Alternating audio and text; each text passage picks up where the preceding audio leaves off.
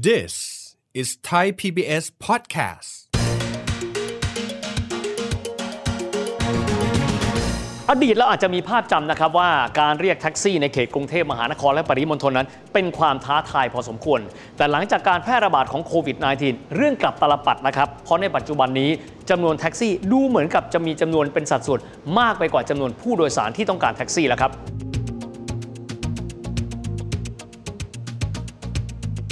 ทีนี้การเพิ่มอัตราค่าโดยสารให้กับพี่ๆแท็กซี่ มันช่วยแก้ปัญหาไหม และการที่มีแอปพลิเคชันที่สามารถที่จะเรียกแท็กซี่ก็ได้ เรียกรถบ้านก็ได้ เป็นตัวช่วย หรือว่าจะเป็นตัวถ่วงรั้งอุตสาหกรรมแท็กซี่กันแน่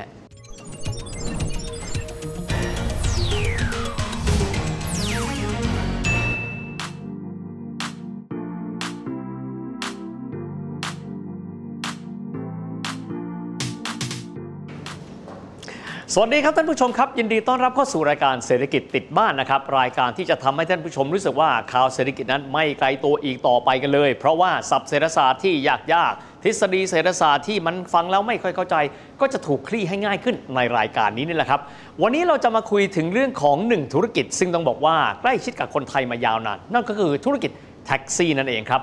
มีภาพหนึ่งที่หลายคนบอกว่าเห็นแล้วสะเทือนใจจังเลย คือภาพที่มีแท็กซี่จำนวนมากมายนะครับที่ไปจอดเอาไว้ สาเหตุส่วนหนึ่งครับ เพราะณเวลานี้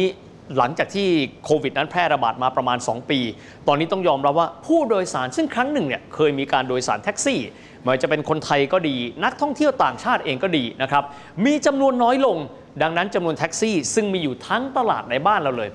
83,000 คัน ตอนนี้เชื่อไหมครับว่า มีพี่น้องผู้ขับแท็กซี่นั้นจำนวนกว่า 60,000 คน ซึ่งจะต้องเดินทางกลับภูมิลำเนาไป และจำเป็นต้องมีการทิ้งแท็กซี่เอาไว้จอดเฉยๆ เพราะตอนนี้แทบไม่มีผู้โดยสารกันเลย วันนี้เราลองมาเอ็กซเรย์กันดูนะครับว่าอุตสาหกรรมแท็กซี่นั้นหนึ่งเลย ต้นทุนของเขาเป็นเท่าไหร่กันบ้าง รูปแบบการประกอบธุรกิจนั้นเป็นอย่างไร แต่ละวันโดยปกติถ้าเอาช่วงของ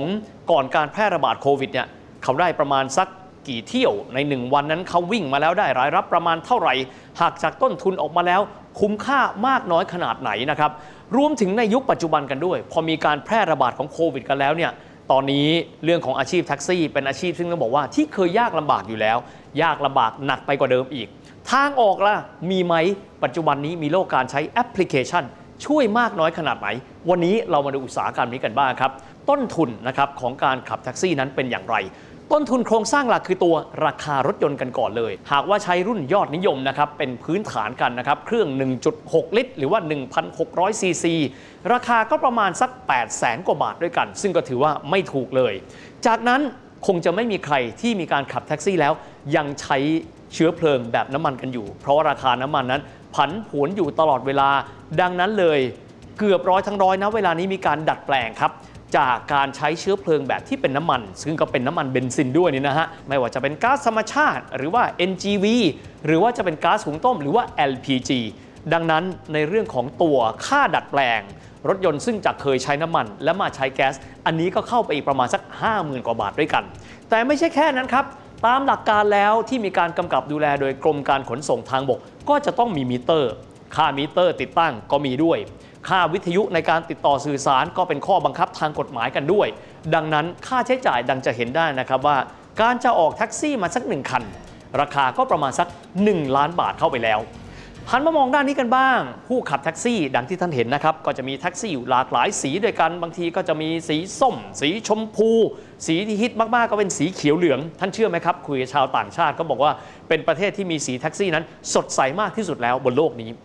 การที่มีการแบ่งสีครับ เพราะเป็นการบอกว่ามาจากสหกรณ์ใด แต่สีที่ค่อนข้างฮิตคือสีเขียวเหลืองครับ ก็จะมีความหมายว่าเป็นรถส่วนบุคคลนั่นเอง ทีนี้รูปแบบนะครับในการที่จะพี่น้องคนขับแท็กซี่เขาจะมีรถนะครับหรือเช่ารถก็ดี รูปแบบเป็นดังต่อไปนี้ครับหลักๆเลยสมมุติว่าคนที่เขาต้องการที่จะขับแท็กซี่ และอยากที่เป็นเจ้าของรถแท็กซี่นั่นเอง ก็จะใช้วิธีการเช่าซื้อแหละครับ แต่โดยปกติจะถามว่าแล้วก็ไปเอาสินเชื่อมาจากไหน เกือบจะ 1 ล้านบาทเลย ในการที่จะเอารถพวกนี้ ซึ่งเป็นรถที่เขาขับในแต่ละวันก็พูดง่ายเป็น leasing เป็นแบบเช่าซื้อนะฮะ วิธีการก็คือว่าก็จะมีสหกรณ์ก็ดี หรือว่าองค์กรเนี่ยในการที่จะมีกลุ่มแท็กซี่เหล่านี้ แล้วก็จะทำหน้าที่เป็น leasing เองครับกล่าวคือให้สินเชื่อ คนที่ขับก็ขับไปครับ แล้วก็ผ่อนไปด้วย หลังจากนั้นช่วงเวลาหนึ่ง หลังจากที่หมดเวลาในการผ่อนแล้ว รถแท็กซี่คันนั้นก็จะกลายเป็นรถแท็กซี่เขียวเหลือง โดยที่พี่ที่เขาขับขี่คันนั้นเป็นประจำก็จะกลายเป็นเจ้าของรถไปด้วยนะครับนั่นก็แน่นอนแล้วครับว่าเป็นต้นทุนของการทำธุรกิจในการที่จะเป็นโชเฟอร์แท็กซี่กันด้วย อีกรูปแบบหนึ่งครับที่เราจะเห็นกันเป็นประจำก็คือว่าจะเป็นสหกรณ์แท็กซี่นี่แหละครับก็จะมีกลุ่มแท็กซี่กันอยู่ ก็จะมีหลากหลายสีด้วยกันนะครับโดยที่ในแต่ละวันครับพี่น้องผู้ขับขี่แท็กซี่ก็จะเป็นการเช่ารถยนต์เหล่านี้ ในการที่จะเอาไปเป็นแท็กซี่ ในการเป็นอุปกรณ์ทำมาหากินกันด้วยนะครับจริง ๆ มีอีกหนึ่งรูปแบบนะครับที่เราอาจจะไม่เคยชินกันนักสักเท่าไหร่ ก็คือเป็นบริษัทแท็กซี่ จากนั้นก็จะมีการจ้างคนขับนี่แหละครับมาขับเลย โดยที่รายรับ ของคนที่มาเป็นคนขับรับจ้างแบบนี้ ก็ไม่ขึ้นอยู่กับจำนวนเที่ยว ไม่ขึ้นอยู่กับจำนวนผู้โดยสาร แต่ว่ารับเงินเนี่ยเป็นเงินแต่ละเดือนแต่ละเดือนไปด้วยนะครับแต่ว่าระยะหลังเราจะเห็นว่าโมเดลแบบนี้ไม่ค่อยเป็นที่นิยมครับเจอปัญหาครับพอโควิด เข้ามาปั๊บผู้โดยสารหดหายไปทันที เพราะต้องยอมรับว่าผู้โดยสารส่วนหนึ่งในอดีตเนี่ยคือผู้โดยสารซึ่งเป็นนักท่องเที่ยวต่างประเทศ แต่ด้วยธรรมชาติของโมเดลที่ 3 ครับ คือการที่บริษัทแท็กซี่ จ้างพนักงานขึ้นมาขับเองเนี่ย โดยธรรมชาติแล้วจะไม่เป็นที่นิยมอยู่แล้ว ถามว่าทำไมครับเพราะมีความหมายว่าเจ้าของบริษัทเจ้าของ fleet รถ หรือว่ากองรถเหล่านั้นเองจำเป็นต้องแบกรับความเสี่ยงทุกประการเลย แล้วก็มีการจ้างคนขับแต่เพียงอย่างเดียว ดังนั้นก็อาจจะเป็นไปได้ครับ เช่น คนขับอาจจะไม่กระตือรือร้น ในการที่จะไปหาเที่ยวในการวิ่งนะครับหรืออาจจะไม่มีแรงจูงใจในการให้บริการที่ดีที่สุด เพราะท้ายที่สุดแล้วก็จะมีค่าจ้างต่อเดือน เช่นแต่เดิมกำหนดเอาไว้เช่น 25,000 บาทตอนที่เริ่มต้นขึ้นมา จากนั้นเศรษฐกิจอาจจะไม่ค่อยดีก็ปรับลดลงจนท้ายที่สุด รูปแบบธุรกิจแบบนี้ไม่สามารถที่จะยืนระยะได้ยาวมากนัก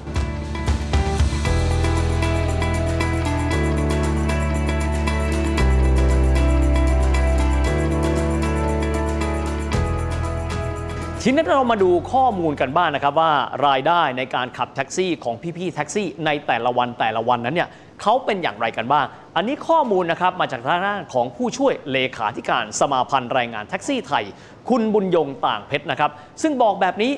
รายได้แต่ละวันโดยปกติในเขตกรุงเทพมหานคร วันหนึ่งนะครับจะตกอยู่ที่ 3,000 4,000 บาทต่อวัน ทีนี้ถ้าเกิดว่าเรารวมไปเลยนะครับขับขี่เดือนหนึ่งนะครับก็อาจจะประมาณสัก 25 วันแบบนี้เป็นต้น ออกมาลองคำนวณเฉลี่ย จะอยู่ที่ประมาณ 78,000 บาท แต่เดี๋ยวก่อน 78,000 บาทนี่เรายังไม่ได้มีการหักต้นทุนไปเลยนะครับ เราย้อนกลับมาดูต้นทุนอีกครั้งหนึ่งว่า 78,000 บาทนี้เนี่ยที่สุดแล้วเนี่ยพวกเขาจะเหลือเดือนหนึ่งประมาณเท่าไหร่ พบว่ารายได้นะครับของโชเฟอร์ ผู้ขับขี่แท็กซี่ จะอยู่ที่ประมาณสัก 21,000 บาทถึง 25,000 บาทต่อเดือนนะครับทำไมจึงเป็นแบบนั้นเมื่อสักครู่เราได้อธิบายนะครับว่าต้นทุน ในการที่จะวิ่งแท็กซี่แต่ละวันนี้มีอะไรกันบ้าง เอาข้อแรกก่อนเลย ต้นทุนค่าเช่าก็ดี ต้นทุนในการเช่าซื้อก็ดี ซึ่งบางครั้งก็อาจจะตกอยู่ประมาณ 600 บาทถึง 1,000 บาทต่อวัน แต่ไม่แต่เพียงแค่นั้น มีแต่รถครับ ไม่มีเชื้อเพลิงวิ่งได้ไหม วิ่งไม่ได้ครับ เชื้อเพลิงครับ ถึงแม้ว่าจะมีการเปลี่ยนแปลงจากรูปแบบของถังน้ำมัน เป็นระบบวิ่งด้วยแก๊ส ซึ่งค่าแก๊ส 1 ถังนะครับต่อวันก็จะตกอยู่ประมาณ 400 ถึง 500 บาทต่อวันกันด้วย ดังนั้นต้นทุนพื้นๆกันก่อนเลยนะครับ 1 วันอย่างน้อยที่สุดเลยก็ประมาณสัก 1,500-1,600 บาท ถ้าเกิดเราไปเทียบกับรายรับ ก็เลยทำให้ตัวรายได้ต่อเดือนของพวกเขานั้น ลดลงมาเหลือประมาณสัก 21,000-25,000 บาท แบบนี้เป็นต้นนะครับ เรามาดูตัวค่าโดยสารกันบ้าง บางคนบอกต้นทุนค่อนข้างสูง เอ แล้วที่เรานั่งกินทุกวัน พี่พี่รับหน่อย เริ่มต้นที่เท่าไหร่ครับ 35 บาทมิเตอร์ขึ้นใช่ไหมฮะ จากนั้นอีกส่วนหนึ่งก็คือถ้าเกิดว่าเราวิ่งเกินกว่า 5 กิโลเมตร แต่ละกิโลก็จะมีการปรับขึ้นไปเรื่อยๆ ดังที่เราอาจจะมีความคุ้นเคยกับตามมิเตอร์ แต่ทีนี้ในช่วงที่กรุงเทพมีการจราจรที่หนาแน่นสุดๆเลย เราเคยได้ยินใช่ไหมครับ บอกว่ามีค่าทดเวลา ถ้าเกิดว่ารถนั้นติดค่อนข้างเยอะ อธิบายแบบนี้ครับ ถ้าเกิดว่ารถติดแบบนั้น มีความหมายว่ารถติดคือเคลื่อนตัวไม่ถึง 6 กิโลเมตร ต่อชั่วโมง พูดง่ายคือแทบจะนิ่งสนิทนะครับต่อ1นาทีพี่ๆแท็กซี่เขาจะได้ 6 สลึงครับ 1 บาท 50 สตางค์นะครับ ปัญหาก็คือถ้าว่าท่านลองคิดคำนวณรวมแบบนี้กันแล้วเนี่ยท่านอาจจะมองว่าที่สุดแล้วพี่ๆแท็กซี่ อาจจะมีต้นทุนนะครับสูงกว่าตัวรายรับที่เขาจะได้ หรือว่าเมื่อหักกลบลบหนี้กันไปแล้ว จะพบนะครับว่าเงินที่ได้ออกมาสุทธินั้นอาจจะค่อนข้างน้อยทีเดียวนะครับ ทั้งนี้ทั้งนั้นอีกส่วนหนึ่งที่น่าจะพูดถึงมากๆครับก็คือพี่น้องผู้ขับแท็กซี่ส่วนใหญ่เลยนะครับที่อยู่ในกรุงเทพมหานครน่าสนใจมาก ส่วนใหญ่แล้วจะไม่ได้เป็นผู้ที่มีภูมิลำเนา อยู่ในกรุงเทพมหานครและปริมณฑลดังนั้นหากว่าไปเอ็กซเรย์ดูชีวิตความเป็นอยู่แล้วนะครับ แท็กซี่ 1 คนโดยธรรมชาตินะครับในครอบครัวหรือใน 1 ครัวเรือนของเขา จะประกอบไปด้วยสมาชิกประมาณ 4-5 คนด้วยกัน และค่าเช่าที่ใหญ่มากๆนะครับค่าใช้จ่ายในการดำรงชีวิต ในเขตกรุงเทพมหานคร และปริมณฑลก็คือค่าใช้จ่ายที่ใช้ไปกับค่าเช่าบ้าน นี่ยังไม่รวมค่าใช้จ่ายอีกจิปาถะดังนั้นจะเห็นได้นะครับว่าชีวิตของพี่ๆแท็กซี่นั้นดูแล้วท้าทายลำบากอยู่พอสมควรทีเดียว อันนี้เราพูดถึงนะครับในช่วงที่มีค่าโดยสารวันหนึ่งประมาณสัก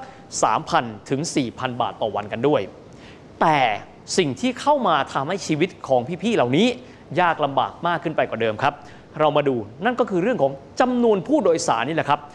นับตั้งแต่ที่มีการแพร่ระบาดของโควิดนะครับในปี 2563 เป็นต้นมา จะพบว่าจำนวนนักท่องเที่ยว ซึ่งครั้งหนึ่งครับเคยเป็นจำนวนมหาศาลทีเดียว ในปี 2019 ครับ ซึ่งถือได้ว่าเป็นปีที่มีจำนวนนักท่องเที่ยวนะครับที่มากที่สุดเลยในประวัติศาสตร์ของชาติไทยก็คือปี 2562 ในปีนั้นเราจะพบว่าเรามีจำนวนนักท่องเที่ยวถึง 40 ล้านคน ไม่ได้พูดถึงเฉพาะกรุงเทพนะครับ อันนี้ทั่วประเทศ แต่ถ้าเกิดว่าเรามองครับในปีที่มีการแพร่ระบาดของโควิด คือปี 63 และปี 64จำนวนนักท่องเที่ยวเหลือเป็นหลักล้านต้นๆหรือปีถัดมาหลักเป็นแสนคน ราะฉะนั้นจำนวนผู้โดยสารก็ลดน้อยลงเป็นเงาตามตัวไปด้วย หรือเรียกว่าแทบจะไม่มีผู้โดยสารเหลือมากนักสักเท่าไหร่กันแล้ว ซึ่งส่วนนี้เองครับนำมาสู่การที่ต้องทบทวนแล้วครับว่า แล้วพี่น้องแท็กซี่นั้นจะเดินหน้ากันต่อไปอย่างไรกันบ้าง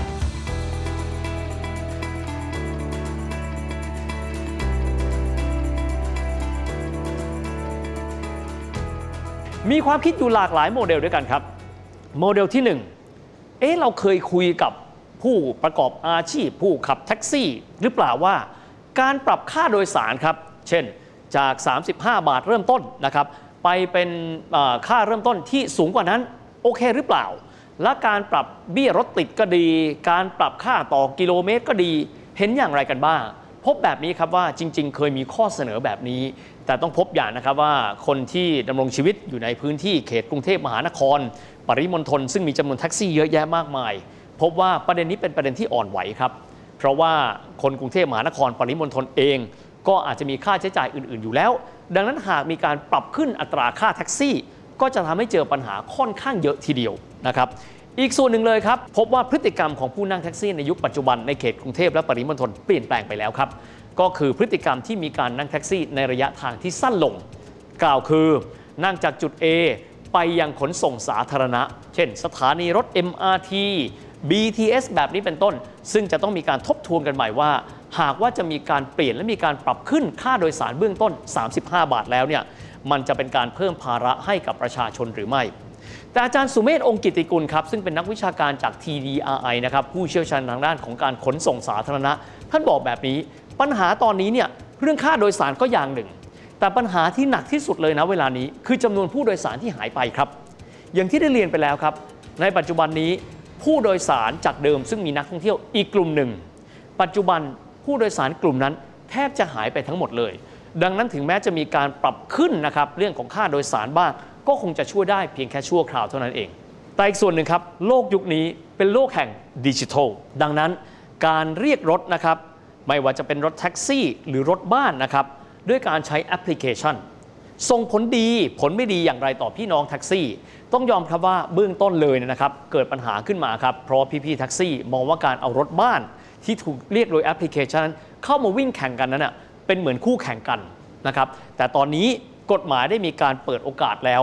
ให้คนที่มีรถบ้านสามารถที่จะนำมานะครับเป็นรถสาธารณะได้ แต่แน่นอนมีข้อกำหนดอยู่ไม่มากก็น้อย พอสมควรทีเดียว แต่ขณะเดียวกันครับ เทคโนโลยีเหล่านี้การใช้แอปพลิเคชัน เรียกรถแท็กซี่ หรือเรียกรถบ้าน สามารถช่วยพี่น้องแท็กซี่ได้อีกหนึ่งประเด็นครับ ก็คือนับแต่นี้ไม่จำเป็นที่จะต้องมีการขับขี่รถแท็กซี่ออกไปหาผู้โดยสาร โดยที่ไม่รู้ว่าจะเจอผู้โดยสารเมื่อไหร่ สามารถช่วยประหยัดค่าเชื้อเพลิงได้เยอะพอสมควร กล่าวคือรอเรียกก็ได้ สามารถที่จะนำไปใช้รถได้อย่างเต็มประสิทธิภาพมากขึ้นอีกด้วย อย่างไรก็ตามครับ ในช่วงเวลาแบบนี้ต้องยอมรับเป็นช่วงเวลาที่ยากลำบากมากๆสำหรับผู้ประกอบอาชีพนะครับผู้ขับขี่รถสาธารณะที่เป็นแท็กซี่ แต่หวังเป็นอย่างยิ่งส่วนหนึ่งเลยนะครับหนึ่งครับการเปิดเมืองที่เราสามารถที่จะต้อนรับนักท่องเที่ยว ในปีนี้มีการประเมินกันเอาไว้ว่าอาจจะได้รับนักท่องเที่ยวประมาณ 5 ล้านถึง 7 ล้านคน แต่อีกส่วนหนึ่งครับก็คือเรื่องของการใช้แอปพลิเคชัน ซึ่งไม่ได้มีเฉพาะแต่เพียงการที่แท็กซี่นั้นจะสามารถเอารถของตัวเองไปรับผู้โดยสาร แต่อีกส่วนหนึ่งยังสามารถทำให้แท็กซี่นั้น มีโอกาสในการที่จะใช้รถของตัวเอง ในการขนส่งสินค้าไปยังจุดต่างๆ ผ่านการประสานงานของแอปพลิเคชันได้ด้วย และทั้งหมดนี้นะครับก็หวังเป็นอย่างยิ่งว่าจะทำให้ท่านนั้นได้เห็นภาพรวมนะครับของอุตสาหกรรมแท็กซี่ได้อย่างชัดเจนมากขึ้นอีกด้วยและนี่ก็เป็นภาพรวมของรายการเศรษฐกิจติดบ้านในวันนี้นะครับสำหรับวันนี้เวลาหมดลงแล้ว พบกันใหม่โอกาสหน้า สวัสดีครับ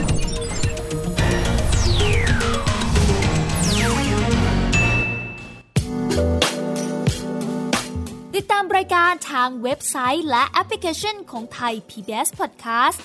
Spotify SoundCloud Google Podcast Apple Podcast และ YouTube Channel Thai PBS Podcast Thai PBS podcast. View the world via the voice.